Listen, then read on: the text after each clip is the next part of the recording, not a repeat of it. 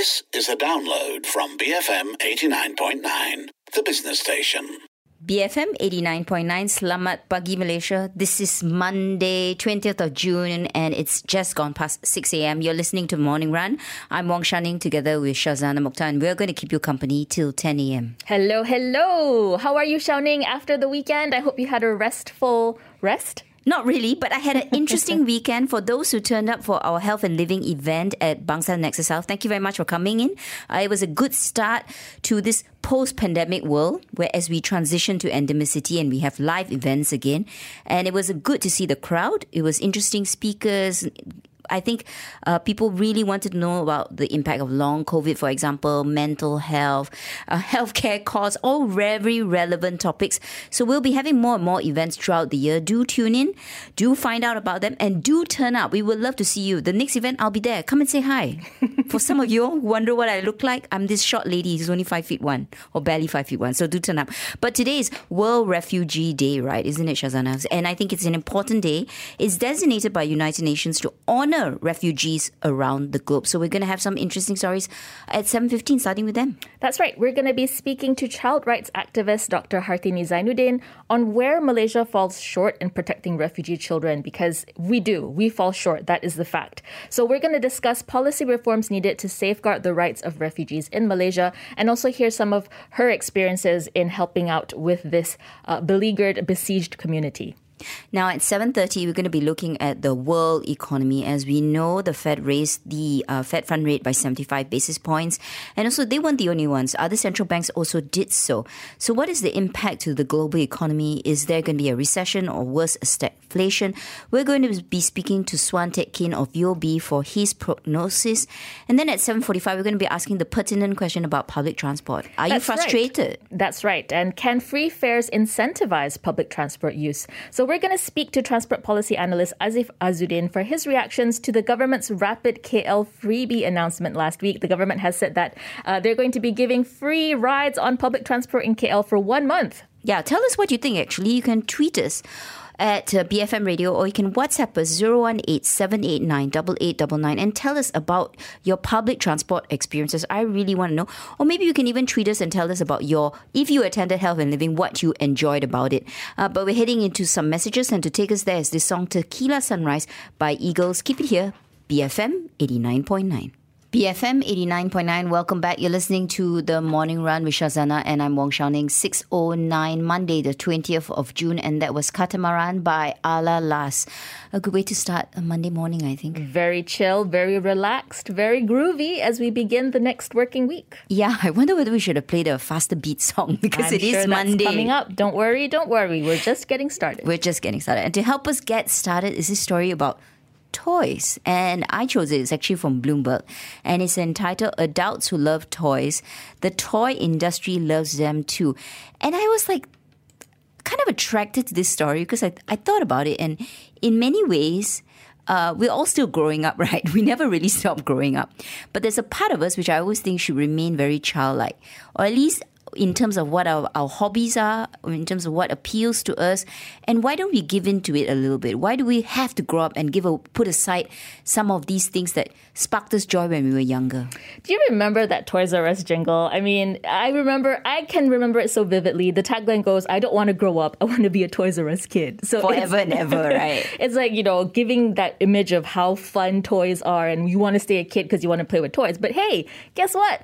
Adults can play with toys too. And I think why not? We saw this uh, boom in adult shoppers buying kids' toys during the pandemic, especially. I think that's what the Bloomberg article is pointing out. That uh, as much as 37% of sales, uh, the, the sales surge was attributed to adult shoppers. That's about 29 billion US dollars in 2021. That's a pretty huge market. Mm. Um, they did a survey of adults, uh, and 58% of respondents said that the toys they bought were for for them, not their children. So it's not just parents buying uh, toys for their kids, it's adults buying toys. Which they maybe just maybe just didn't have an opportunity to play when they were younger. And I uh, didn't have the money. Didn't have the money. I think that is important, or that's part of it. Mm. I've been wondering about the psychology of things. Yeah, yeah. When you're younger and you really wanted that Barbie dream house, you didn't manage to get it, but later on you're a 37 year old and you have the you know income to spend on. Are this. you manifesting your wishes now, Shazana? is this your dream? Are you telling us something deep, deep inside? Who doesn't want a Barbie dream house, Xiaoning? Mm, not me, yes. but yeah, okay. Maybe not Barbie dream house. I have other like things on my wish list, but Barbie doesn't. Yeah, I like Barbie dolls, but not the dream house. Maybe I just want the Ken. But never mind. But there's this really cute term in the article. It's called kidouts. Is that the right way to pronounce it? I guess a portmanteau of kids and adults. Kidults. Yeah. And you know why I think this article is fascinating is because you know, maybe there's less stigma in terms of adults collecting stuff nowadays. You know, we're supposed to grow up, right? We're supposed to put away all our childlike behavior. But hey, why why is that so? Why can't we stop collecting the things that made us happy when we were young just because we've grown up? And if anything, you know, we now have the disposable income and the and the right to make these decisions for ourselves. So I wonder whether it's it is due to the fact that we were deprived. Okay, I'm talking about myself, right? That we, we were deprived. Maybe deny is too strong a word. I mean, there were of course limitations in terms of what our parents can spend on us. And also, we shouldn't be just too spoiled, right? So now we're getting to have this act part two of childhood. And I think to myself, why not? So, what are the things that spark me joy in terms of toys? And we talked about this before the break. I'm not really into toys, toys per se, like Lego, but I have this huge fascination for Mr. Man character. And that's because I grew up reading the books. And if I find anything Mr. Man, I will buy it okay? And don't laugh because you've seen my little collection on the table. Your water bottle, your mug. Yeah, I love those things. And I tell myself, those things spark me joy, so why not? So adults, of course, I, have I've heard now you can buy like Lego sets just made for adults. And of course, a lot of cartoon, comic book characters. There are shops just appealing to them, whether it's in One U, M Cop Mall. So I think there is big business. It's business after all. It is. And this is what we see uh, manufacturers really getting into. Uh, I think the article cites some examples, like uh, Lego, for example. They have a Starry Night painting or a Ferrari Daytona sports car. I mean, wow. these are all things that uh, cultural references that uh, adults of a particular vintage will will recognize or will appreciate. Yeah, and I I agree. There's there's um I think there's a scooter company that plans to relaunch a, uh, an iconic kids scooter for adults, they're charging 10 times more for the adult version than for the kid version. So for those who are able to capitalize on this trend, I really think it's a way that they can make more money because adults have more money essentially. For sure. And maybe COVID 19 has taught us that, hey, um, time passes. So why not kind of give in to your inner child voice and have that little scooter that you've always dreamed about, your Barbie house that you've wanted, Shazana? Can I, can I just uh, put in a request for Mattel? A Campo Kampung Barbie house. That would be great. Thanks. I would love to see that. Yes, tell us about your dream toy list as an adult that you want to co- that you are thinking of collecting. Uh, let us know. You can tweet us at BFM Radio or WhatsApp us in at zero one eight seven eight nine double eight double nine. But we're heading into some messages, and to take us there is Aeroplane by Red Hot Chili Peppers, BFM eighty nine point nine. BFM 89.9, 620 in the morning, Monday, the 20th of June. And of course, you're listening to the morning run. And that was Aeroplane by Red Hot Chili Peppers, which I think some of us have already started to take uh, in our bid to get to our holidays. Aeroplane, I mean, oh, not the chili. I was thinking like red hot chili peppers. What are you having for breakfast, Nasi lemak, obviously. With extra spicy sambal belacan. No, no, it's the plane I'm asking whether people are taking, not so much the chili. Uh, but this morning we've got an interesting story. Shazana, you chose this, right? I and, did. Uh, tell us why why it resonated with you. Well, I mean, this is a story that's being reported in the local online news portals, yeah? And it's regarding comments made by Padang Rengas MP Datuk Sri Nazri Aziz. So he made a rather curious suggestion in an interview with Sinar Daily recently. So he said that the annual floods in the country could be an opportunity to promote volunteer tourism to foreign tourists. So he gave the example of the annual floods in Kuala Krai, Kelantan, and mm-hmm. he described it as a flood festival, you know. So why not bring these foreign tourists in so that they can help, you know, clean up the area, rebuild the houses that have been lost in the floods, perhaps. Um, so he's really thinking of it as um, helping to make money from this activity, I suppose. So needless to say, this uh, this suggestion was not very well received by many people people. Uh, we've got uh, remarks by the Ketari State Assembly person, young Syefura Othman, who really questioned Nazri Aziz for his lack of empathy and sensitivity because it does seem quite incongruous that you're making other people's misery the source of income mm. for the state, which is, it sounds really odd. And Muar MP Syed Saddiq also said that instead of presenting the floods as a source of tourism, well, maybe the government should really be focusing on how to stop floods in the first place. Uh, so, voluntourism, I mean, I personally have, it leaves a bad taste in my mouth. I, I just don't, I, am not sure that I can uh, put those two together. Yeah. Tourism being that, uh, tourism being linked to leisure activity, to relaxation, to enjoyment, and then volunteering even if it is for a good cause, it just to me it sounds really it doesn't gel, right? Okay, so let's break it down. What um, uh, the MP has just said. Firstly, I don't think it's a festival. No flood is a festival, guys, because it's actually uh, act of nature, probably brought on by climate change. We're not helping ourselves. Uh, people suffer as a result of the floods. They lose their livelihoods. Many of them lose contents in their home. It's it's very disruptive. Some people you know, get sick because of the waterborne diseases. So it's not a pleasant thing. Let's let's say what it is, say it as it is. The fact that people maybe face these challenges with fortitude, perhaps they do it with a lot of resilience and you know good natured. That is definitely separate from yes. it being a festival. It's not a festival, okay? So it's not a joyous occasion at all. Even if, like you say, people have got take it with in their stride and they overcome this year in year out. It's not a joyous occasion. But at this, at, and I'm at the same time, I'm not saying that people shouldn't volunteer. Of I think course. volunteerism has a great role to play in society.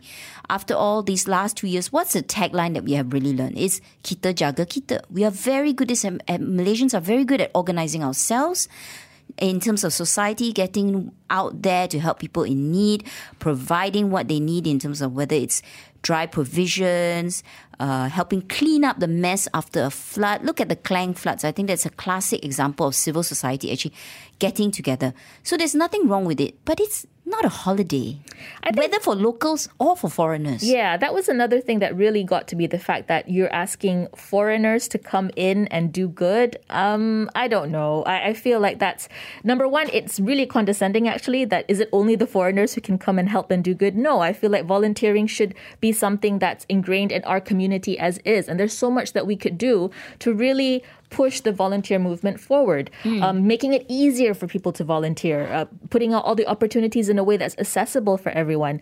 Um, there's so much that that we can do as Malaysians rather than asking for help from other yeah, people. okay. Outside. So let's say the government wants to help. Okay, help.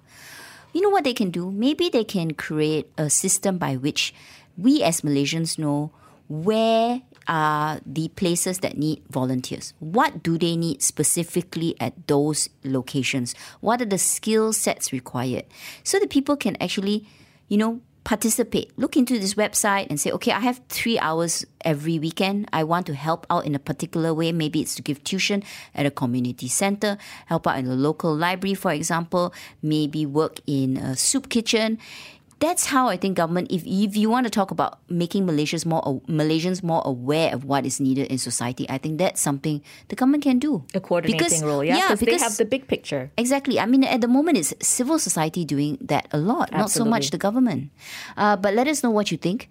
Um, does this comment by the MP, uh, Nazri leave a bit of a, a, bitter taste in your mouth? Let us know. You can WhatsApp in or you can tweet us at uh, BFM Radio or WhatsApp is 018 789 uh, Up next is the 6.30 a.m. news bulletin, but to take us there is Someday by Sugar Ray.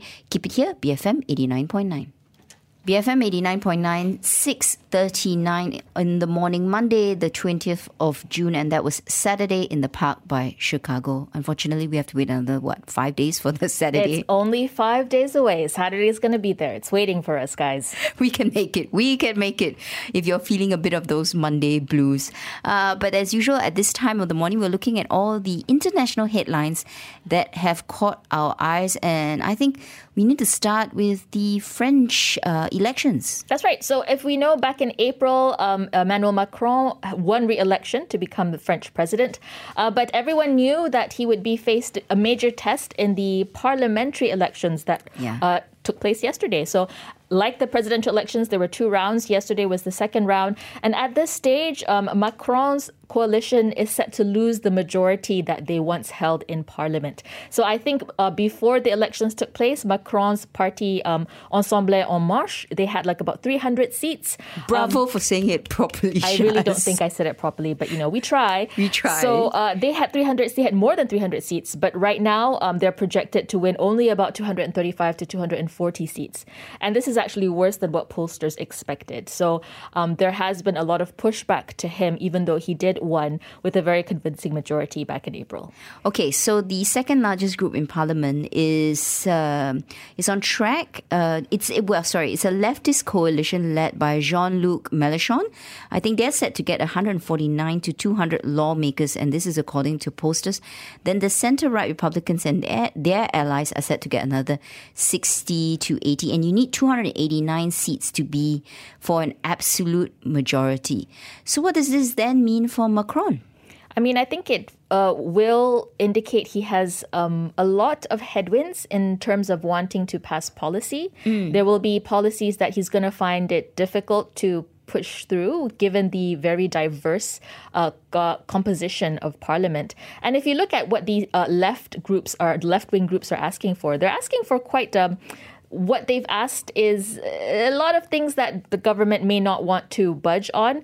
Um, the Left Green Alliance, for example, wants to lower the retirement age from 62 to 60. They want to increase minimum wages by up to 15% to 1,500 euros per month.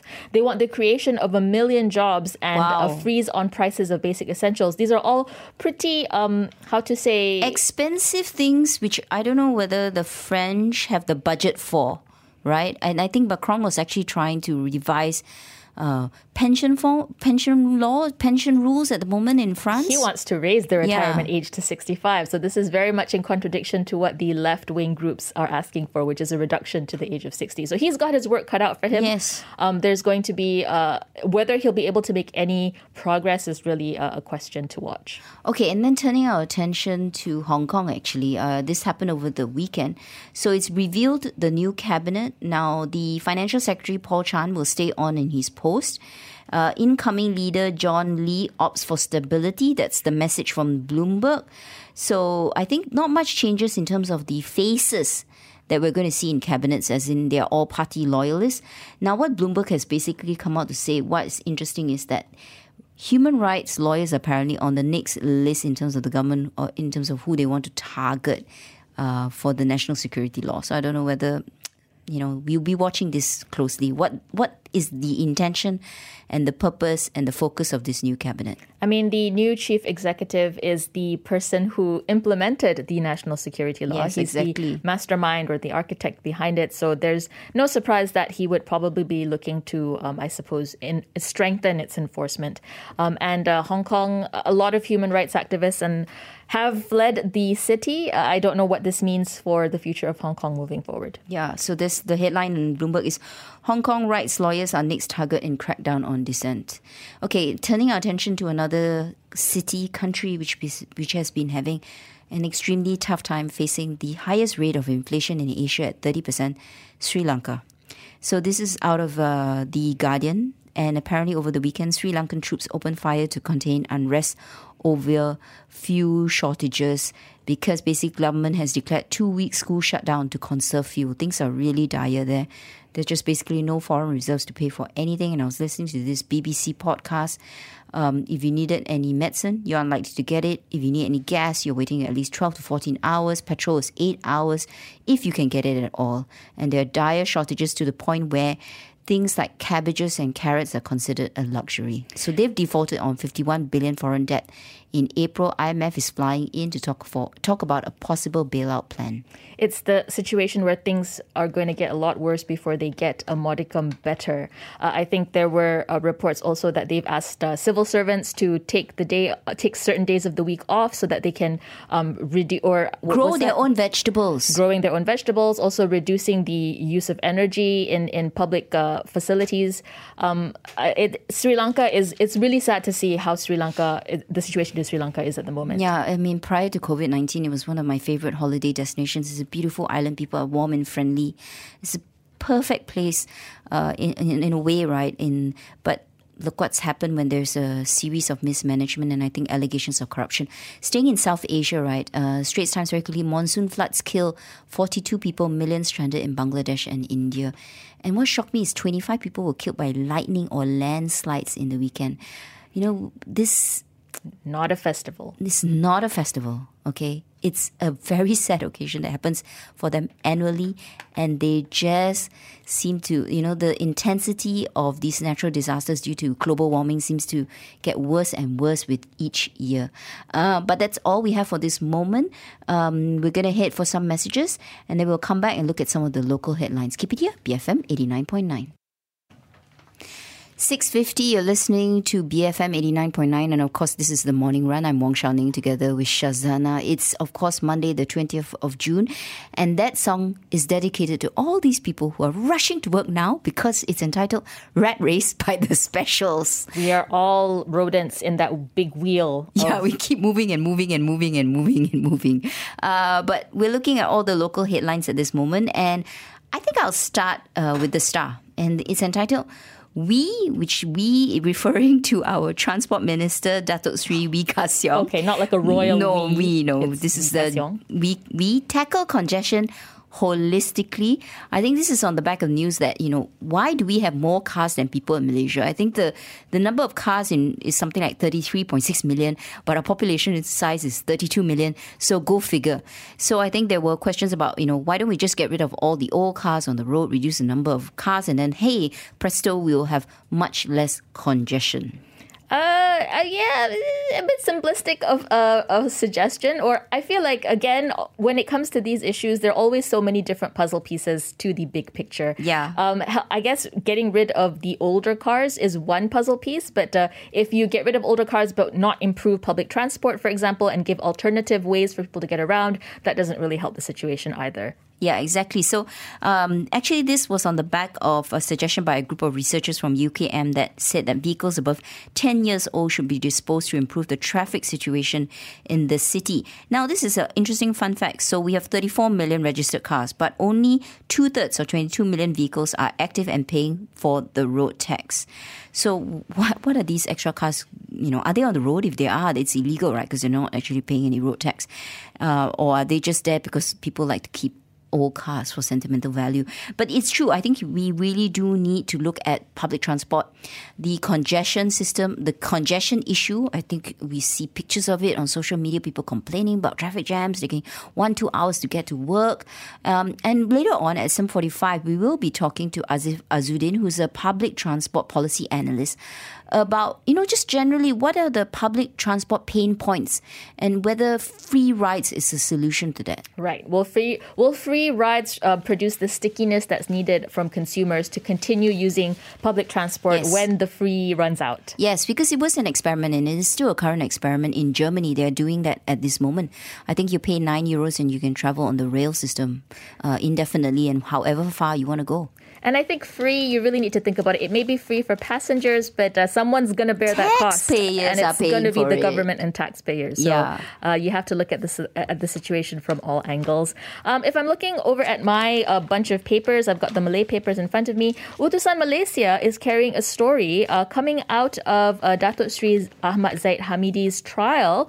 Um, latest news from the trial last week. Um, he, there was a surprise, uh, I guess, a surprise turn in um, events when a ledger that was used to accuse him of graft also implicated a slew of other politicians. So there are several other names uh, that have uh, that have been brought to light in terms of receiving money um, from one of the companies that was in testimony on Friday last week. So that's something that uh, is being explored, and people are asking why hasn't MACC investigated this? Why has it taken the the trial? For the details to come out in the trial, for it to be uh, given attention. Okay, and then I'm looking at the CEO uh, Mon, uh, sorry, Edge Weekly. Two articles caught my eye. First one is a news break, um, and NASA Communications looking to buy U Mobile assets. Okay, this is not a confirmed story, and uh, NASA Communications themselves said they are unable to comment. Similarly, U Mobile says unable to comment on your queries, uh, but it's interesting that the Edge wants to cover this. Whether you know there's any truth to this story, I, I'm curious because the telco industry is going through some form of consolidation. We are seeing Axiata and Digi merging. Although that exercise has been delayed, they've actually asked the regulators to give them more time to complete the deal. But the backdrop of all this is, of course, the 5G negotiations that are ongoing with the government to take That's a stake. Right. I feel like there is a deadline looming at some point, right? 30th June is the deadline, if I'm not mistaken. Um, so, has there been any progress on this front? Something that we're going to keep an eye on for sure. Uh, very quickly, I saw this headline and it uh, caught my eye because we were discussing the state of our prisons last week with mm. Gerald Joseph, former commissioner of Suhakam. He mentioned about some prisons that are over 100 years old that are seen as heritage. Seven with bucket systems. Exactly. Some that are seen as heritage. Uh, buildings and there can't be done any construction on. While the government is planning to build a new prison in Kelantan, which is going to be the country's largest prison, and this is expected to be completed in 2027. Uh, hopefully, this prison will have plumbing. Um, and adequate facilities to uh, accommodate, you know, the right number of uh, prisoners in the building. And while at the same time, we hope that there will be reform in the prison system in terms of the conditions of the prison and also in terms of sentencing. But that's all the local news we have for you at the moment. Up next is the 7 a.m. news bulletin, and to take you there is Crazy on You by Heart. Keep it here, BFM 89.9.